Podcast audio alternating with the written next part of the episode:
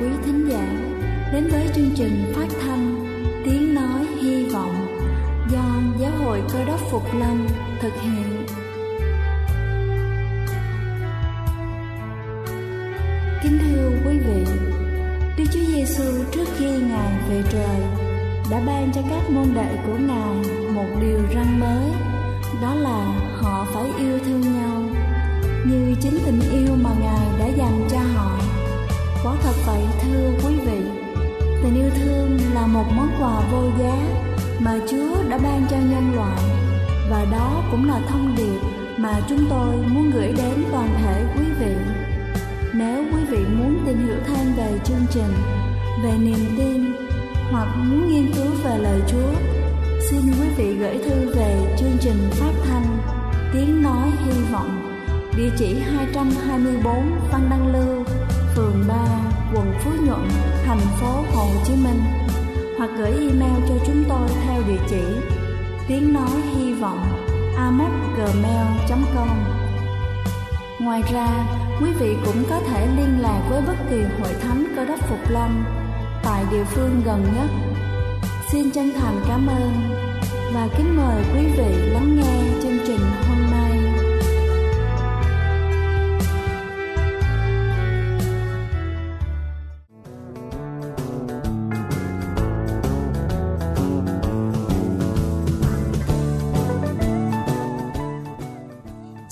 Thân kính chào quý vị thính giả đang lắng nghe chương trình phát thanh tiếng nói hy vọng.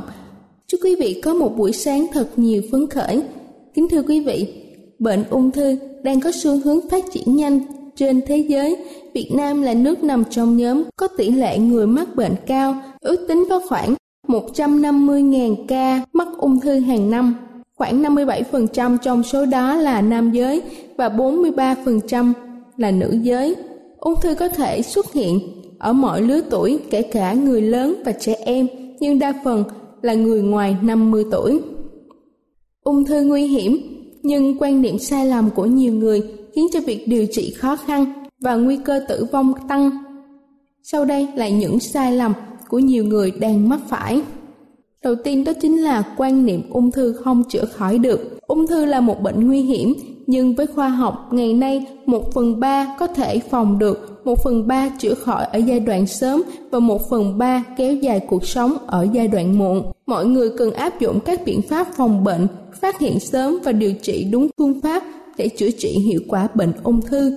Trên thực tế, các nước có nền y tế phát triển đã chữa khỏi 50% bệnh ung thư nhờ vào phát hiện sớm. Ở nước ta, tỷ lệ khỏi bệnh thấp hơn do phần lớn người bệnh được phát hiện ở giai đoạn muộn. Nhiều người tin cách chữa bệnh phản khoa học nên đến bệnh viện muộn. Thứ hai đó chính là bệnh ung thư có di truyền. Nhiều người cho rằng bệnh ung thư có tính chất gia đình, nhưng thật ra bệnh không có di truyền từ mẹ, cha sang con giống như các đặc tính di truyền khác như là chiều cao hay mái tóc màu da. Chỉ có một số ít bệnh ung thư liên quan đến việc di truyền phần lớn người bệnh ung thư không liên quan đến di truyền và cũng không để lại bệnh cho thế hệ sau. Cần hiểu một cách đầy đủ hơn, bệnh ung thư là một loại do tổn thương gen gây ra. Có nhiều nguyên nhân gây tổn thương gen, hơn 80% là do yếu tố bên ngoài môi trường tác động đến cơ thể. Những tổn thương gen này không di truyền, 10% tổn thương gen có sẵn trong cơ thể. Những tổn thương gen này có thể di truyền, nhưng không phải sẽ di truyền cho tất cả các con của người có gen này. Chỉ khoảng 50% con số sẽ nhận di truyền các gen đó. Trong số những người có gen ung thư này, không phải tất cả sẽ bị ung thư, chỉ là một tỷ lệ rất nhỏ mắc bệnh ung thư. Thứ ba đó chính là bệnh ung thư sẽ lây. Bệnh ung thư hoàn toàn không lây nhiễm từ người này sang người khác do tiếp xúc dù ung thư, đường hô hấp hay bất kỳ ung thư nào, ung thư cùng với một số loại bệnh như là tim mạch, thấp khớp, rối loạn chuyển hóa, bệnh nội tiết, tâm thần được xếp vào nhóm bệnh không lây nhiễm. Thứ tư đó chính là bị bệnh ung thư là do kiếp trước mắc tội. Câu hỏi đầu tiên mà rất nhiều người vừa mắc bệnh ung thư đã đặt ra thường là tại sao lại là tôi? Tại sao tôi đã làm sai điều gì? Nhiều người cho rằng họ bị trừng phạt do kiếp trước mắc tội hoặc trong quá khứ đã làm nhiều việc không nên. Tâm lý người bệnh nghĩ rằng ung thư là án trừng phạt bản thân mà không hiểu rằng phần lớn là do môi trường sống. Thứ năm đó chính là không nên bồi dưỡng cho bệnh nhân ung thư. Không ít người cho rằng bệnh ung thư chỉ nên bồi dưỡng trong giai đoạn điều trị xạ trị, truyền hóa chất, còn giai đoạn sau điều trị chỉ nên ăn gạo lứt, muối vừng để cơ thể gầy yếu, không nuôi dưỡng khối u. Nhằm làm khối u teo dần, những quan niệm sai lầm này ảnh hưởng xấu đến quá trình điều trị, làm giảm thời gian sống của bệnh nhân, đồng thời làm tăng tỷ lệ biến chứng, nhiễm trùng và dẫn đến tình trạng tử vong. Thứ sáu đó chính là bệnh nhân ung thư không nên đi đám tang. Nhiều người có quan niệm người mắc bệnh ung thư cần tránh xa đám tang vì do dự đám tang sẽ làm cho bệnh di căn nhanh và tái phát trở lại. Đây thực sự là một quan niệm sai lầm, không có cơ sở khoa học. Phải khẳng định rằng dự đám tang không bao giờ dẫn tới việc tế bào ung thư di căn hay bệnh quay trở lại. Cảm giác mệt mỏi mà những người bệnh nhân sau khi di dự đám tang là do ảnh hưởng về mặt tâm lý. Đây cũng là cảm giác xảy ra không chỉ với người bệnh ung thư mà với bất cứ người nào. Đặc tính của bệnh ung thư là tái phát và di căn. Khi đã chịu ung thư, phải luôn tuân thủ việc tái khám. Nếu giai đoạn sớm, nguy cơ tái phát ít, nhưng không ai dám chắc sẽ diệt được tế bào ung thư cuối cùng. Và cuối cùng, kính thưa quý vị đó là bệnh nhân ung thư đụng dao kéo sẽ nhanh chết. Đây là tư tưởng sai lầm trong cách điều trị ung thư không ít người khi biết mình bị ung thư đã không đến ngay các cơ sở y tế để điều trị, chữa bệnh tuân thủ theo phát đồ của bác sĩ mà nghe theo lời mách bảo uống các loại lá không rõ nguồn gốc. Người bệnh vô tình đánh mất thời gian vàng để điều trị bệnh.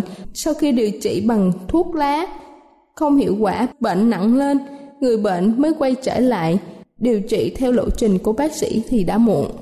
Kính thưa quý vị, tôi vừa trình bày xong bảy suy nghĩ sai lầm khi chúng ta mắc bệnh ung thư và hy vọng qua bài chia sẻ trên sẽ giúp chúng ta có một cách nhìn thấu đáo hơn về căn bệnh này và sẽ sớm có cách điều trị hợp lý khi mắc phải bệnh.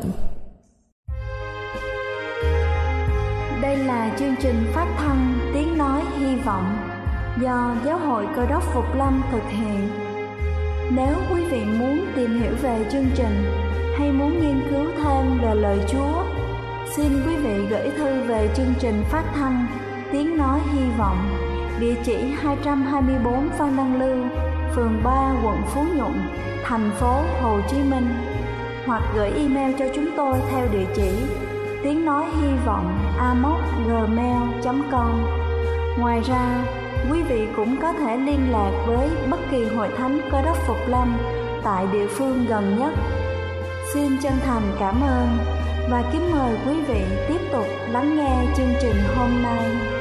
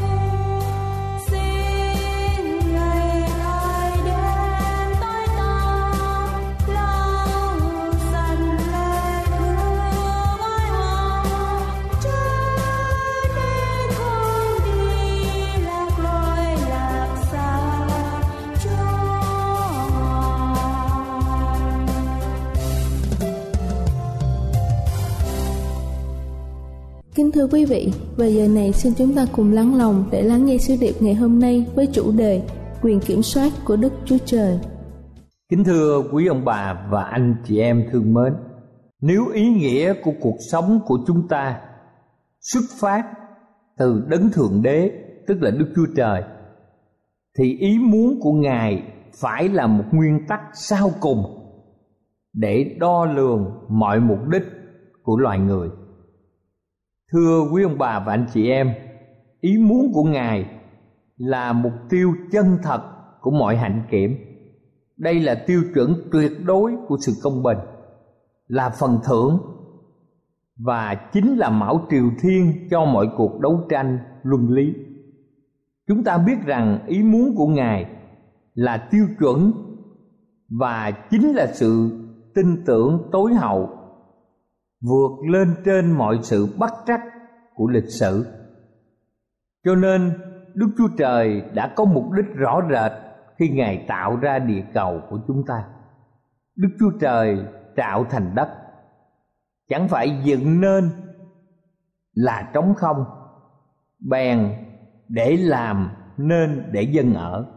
Khi mà chúng ta nghiên cứu trong sách Esai đoạn 45 câu 18 thì Chúa cho chúng ta biết rằng mục tiêu của địa cầu chúng ta mà Ngài dựng nên với muôn ngàn cảnh xinh đẹp, với biết bao nhiêu loài, từ loài chim trời, cá biển, các động vật trên đất, các loài cây, các loài hoa, các loài rau, các loài cây, hoa rau dân dân. Chúng ta biết rằng những điều này để phục vụ cho con người, từ ánh nắng mặt trời cho đến những dòng nước, biển, núi đồi. Mục đích tạo dựng các nguyên vật liệu để cho con người sử dụng và làm mọi điều có ích trong cuộc sống. Cho nên để thực hiện mục đích của ngài ngài đã đặt kế hoạch một cách trọn vẹn. Chúng ta biết rằng từ trước vô cùng, ngài đã thông biết những việc đó trong công vụ đoạn 15 câu 18 trong công vụ đoạn 15 câu 18 ghi rằng từ trước vô cùng, Ngài đã thông biết những việc đó. Và chúng ta cũng xem những ngu luận của Chúa trọn vẹn như thế nào. Ở trong Thi Thiên 147 câu 5 nói rằng, Sự thông sáng Ngài vô cùng vô tận Chúng ta biết rằng Đức Chúa Trời có sự khôn ngoan, Mưu lận và thông minh đều thuộc về Chúa. Cho nên mục đích của Đức Chúa Trời tập trung để cứu chúng ta bởi sự kêu gọi thánh, chẳng phải bởi việc làm của chính chúng ta bèn là ý của ngài. Theo ân điển đã ban cho chúng ta trong đức chúa giêsu cơ đốc mà ngài yêu thương chúng ta và ngài muốn chúng ta được thay đổi. Chúng ta biết rằng con người, mọi người có thể đặt kế hoạch một cách khôn ngoan trong cuộc sống của mình, cho công việc của mình, nhưng có nhiều điều con người muốn chỉ là những ước vọng vì con người không thực hiện được. Thậm chí trong sách Roma đoạn 7 câu 18 còn nói rằng, tôi có ý muốn làm điều lành, nhưng không có quyền làm trọn. Với sức khỏe, với khả năng, nhiều người muốn làm được những điều rất tốt cho đời sống của nhân loại nhưng với đời sống hữu hạn và khả năng hạn hẹp của mình, chúng ta không thể nào đạt những ước mơ mà chúng ta muốn vươn tới. Kính thưa quý ông bà chị em, cho nên chúng ta phải phối hợp với sự khôn ngoan của đức chúa trời. Với sự quyền năng của đức chúa trời, ngài là đấng mưu luận, ngài là đấng toàn năng ngài có thể làm bất cứ điều gì và làm được mọi điều. Chẳng có điều gì là quá khó đối với ngài. Có vô số cách áp dụng và suy diễn vừa phước hạnh, vừa vinh hiển từ lẽ thật lớn lao này. Có người họ phải bỏ cả cuộc đời để khám phá ra chân lý. Và ngày hôm nay, chân lý đã đến với mỗi chúng ta. Chúng ta thấy trong kinh thánh lấy danh từ gì để nói lên sự toàn năng của ngài trong sách sáng thế ký đoạn 17 câu 1 sáng thế ký đoạn 17 câu 1 viết rằng, ta là đức chúa trời toàn năng. Ta là đức chúa trời toàn năng. Thật vậy. Thật vậy. Chúa có thể làm được mọi việc. Và chúng ta thấy sự toàn năng của ngài được bày tỏ như thế nào trong việc sáng thế?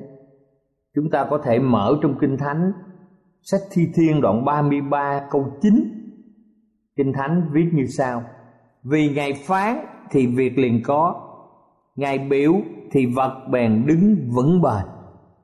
Kính thưa quý ông bà chị em, chính ngài với quyền phép lớn, ngài đã dựng nên vũ trụ này, ngài đã dựng nên trời đất và muôn loài dạng vật, không có gì là khó đối với đức chúa trời. Chúng ta thấy rằng cuộc sống con người với nền khoa học kỹ thuật tân tiến, loài người sử dụng dầu quả loài người sử dụng dầu thô là cái có trong lòng đất bởi chúa tạo dựng. Và người ta dùng nhà máy lọc dầu để dọc ra. Và người ta dùng nhà máy lọc dầu để lọc chúng ta thấy phần trên cùng. Người ta sử dụng cho xăng máy bay. Kế đó là phần xăng cho các loại động cơ như xe hơi xe gắn máy. Kế đó người ta lọc ra các loại dầu quả, rồi sau đó người ta lọc ra được các loại dầu cặn. Kế đó là nhớt. Rồi người ta lấy phần cuối cùng là nhựa đường để làm trải trên đường để đi lại thuận lợi. Chúng ta thấy vàng, bạc, đồng, chì, kẽm đều có sẵn ở trong thiên nhiên để con người có thể lấy những mỏ và sử dụng nguyên liệu. Các loài cây, các loài hoa, các loài cỏ, các loài chim trời, các loài cá biển, con người chưa bao giờ chế được một con nào hay vật nào những điều này là điều có sẵn từ thở ban đầu cho đến hôm nay. Trong sáng thế ký đoạn 8 câu 22 nói rằng hễ đất còn thì mùa gieo giống cùng mùa gặt hái, lạnh và nóng, mùa hạ cùng mùa đông, ngày và đêm chẳng bao giờ tuyệt được. Khi phê bình về những lời đề cập thường xuyên đến quyền năng nâng đỡ của đức chúa trời, trong sách thi thiên không quan niệm vũ trụ như được hiện hữu là do mạng lệnh của đức chúa trời và rồi được bỏ mặt để theo đường lối riêng tự nó phát triển. Kính thưa quý ông bà chị em, kinh thánh cho biết trái đất chúng ta luôn luôn được sự chăm gìn của đức chúa trời. Ngài là đấng tạo dựng và ngài chăm gìn thế gian là một nơi có tôn ti trật tự do sự khôn ngoan của đức chúa trời trong sách Hebrew đoạn 1 câu 3 nói rằng, lấy lời có quyền phép ngài nâng đỡ muôn vật. Chúa yêu thương chúng ta. Đây là chủ đề rất là quan trọng cả cuốn câu, cả kinh thánh. Nếu viết lại hai từ, đó là yêu thương. Và cả kinh thánh làm chứng về Đức Chúa Giêsu là đấng yêu thương chúng ta. Đức Chúa Giêsu là ngôi hai trong ba ngôi của Đức Chúa Trời là Đức Cha, Đức Con và Đức Thánh Linh. Đức Chúa Trời làm cho chúng ta chú ý và Ngài muốn gợi sự tin tưởng của chúng ta vào hoạt động giữa Ngài và loài người. Trong sách Jeremy đoạn 33 câu 20 và câu 21 Kinh Thánh viết như sau Nếu các ngươi có thể phá giao ước ban ngày của ta và giao ước ban đêm của ta Thì mới có thể phá giao ước của ta với David, tôi tớ ta. Ngài đã lập những giao ước quan trọng với những tôi tớ của Chúa, và Ngài đã giữ giao ước này một cách vững bền.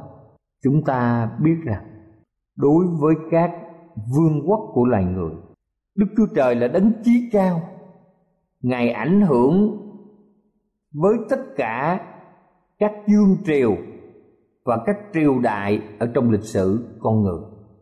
Những biến cố trên thế giới, uốn nắng đời sống và vận mạng của hàng tỷ người, chúng ta thấy rằng nhiều người nghĩ rằng không mang dấu rõ rệt của chương trình đức chúa trời. Tuy nhiên, khi chúng ta đã nhận thức về sự liên hệ đến ý muốn tự do của loài người, đức chúa trời đã hiện diện trong tất cả lịch sử của loài người suốt trong quá trình lịch sử nhân loại và điều này quý ông bà chị em đã nghe trong câu chuyện của tiên tri Daniel về pho tượng tiên tri đã nói trước với vua Nebuchadnezzar về các đế quốc tiếp nối đất nước của vua trong lịch sử của con người.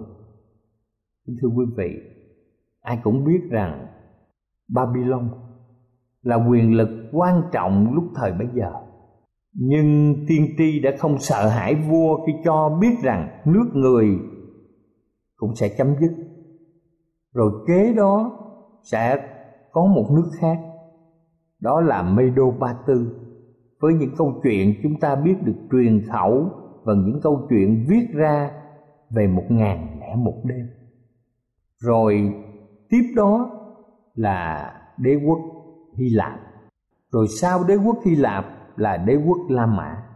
Sau đó đế quốc La Mã bị chia ra thành các nước Âu Châu cho đến ngày hôm nay. Ai có thể biết được lịch sử nhân loại rõ ràng như vậy nếu không phải là từ Đức Chúa Trời. Kính thưa quý ông bà chị em, tất cả những gì mà chúng ta có thể nhớ lại trong lịch sử, tất cả những sự dấy lên và sụp đổ của các đế quốc, tất cả những khúc quanh của cuộc sống nhân loại đều xảy ra theo đúng chương trình của Ngài.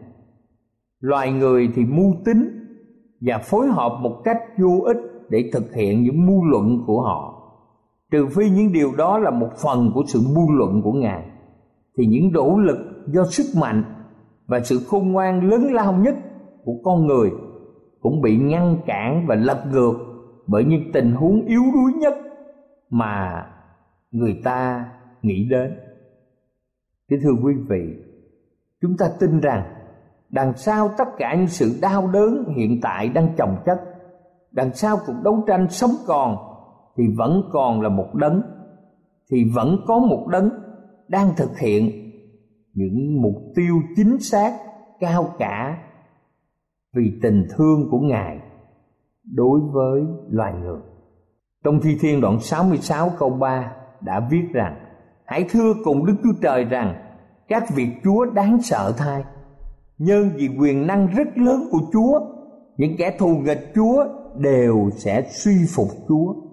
Kính thưa quý vị, như vậy thì giàu con người với những đế quốc đằng sau sự khủng khiếp hủy diệt của những cuộc chiến tranh những việc tối tăm, thì chúng ta biết rằng đức chúa trời vẫn là đấng tối thượng.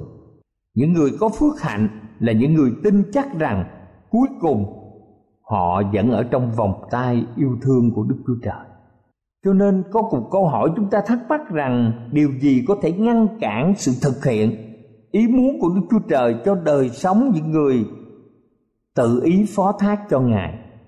Trong Roma đoạn 8 câu 38 và câu 39 viết rằng Vì tôi chắc rằng bất kỳ sự chết, sự sống, các thiên sứ, các kẻ cầm quyền Việc bây giờ, việc hầu đến, quyền phép, bề cao hay là bề sâu Hoặc một vật nào chẳng có thể phân rẽ chúng ta khỏi sự yêu thương mà Đức Chúa Trời đã chứng cho chúng ta trong Đức Chúa Giêsu Cơ Đốc là Chúa chúng ta. Qua Đức Chúa Giêsu Cơ Đốc, chúng ta thấy rằng không ai có thể phân rẽ tình thương của chúng ta mà Đức Chúa Trời đã dành cho những người trung tín ở trong Chúa. Suốt một thời gian dài trong lịch sử nhân loại, nhiều sự gian ác chi phối ở trong mục đích của ngài nhưng chúng ta biết thiện và ác đang đấu tranh sa tăng như sư tử rống rình mò để có thể thậm chí là những người được chuộc cũng sẽ bị sa ngã. Nhưng đức chúa trời là đấng nhìn thấy từ đầu tới cuối. Ngài muốn chúng ta cũng nhìn thấy mọi việc. Roma đoạn 9 câu 28 cho chúng ta biết một cách rõ ràng, Chúa sẽ làm ứng nghiệm lời Ngài cách trọn vẹn và vội vàng ở trên đất. Thế gian này bắt đầu bằng một mục đích và sẽ đi đến chỗ đúc kết khi mục đích của Chúa hoàn tất.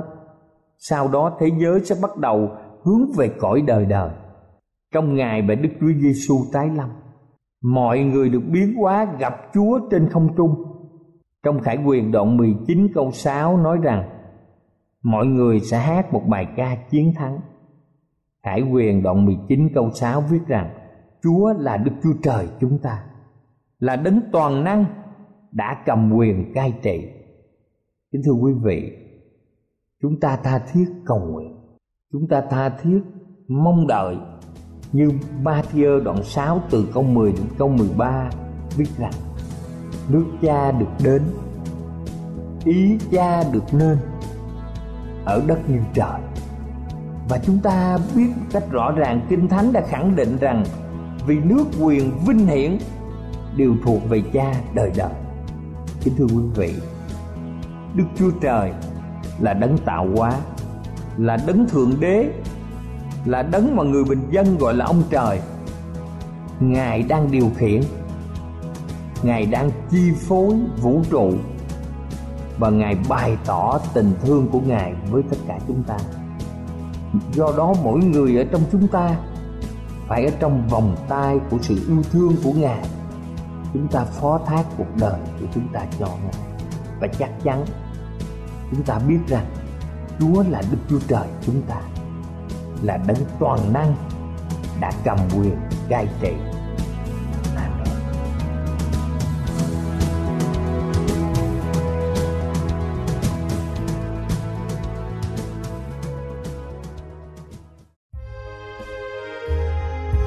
Đây là chương trình phát thanh Tiếng Nói Hy Vọng do Giáo hội Cơ đốc Phục Lâm thực hiện. Nếu quý vị muốn tìm hiểu về chương trình hay muốn nghiên cứu thêm về lời Chúa, xin mời quý vị gửi thư về chương trình phát thanh Tiếng Nói Hy Vọng, địa chỉ 224 Văn Đăng Lưu, phường 3, quận Phú Nhuận, thành phố Hồ Chí Minh hoặc gửi email cho chúng tôi theo địa chỉ tiếng nói hy vọng amos@gmail.com Ngoài ra, quý vị cũng có thể liên lạc với bất kỳ hội thánh cơ đốc Phục Lâm tại địa phương gần nhất. Xin chân thành cảm ơn và hẹn gặp lại quý vị trong chương trình lần sau.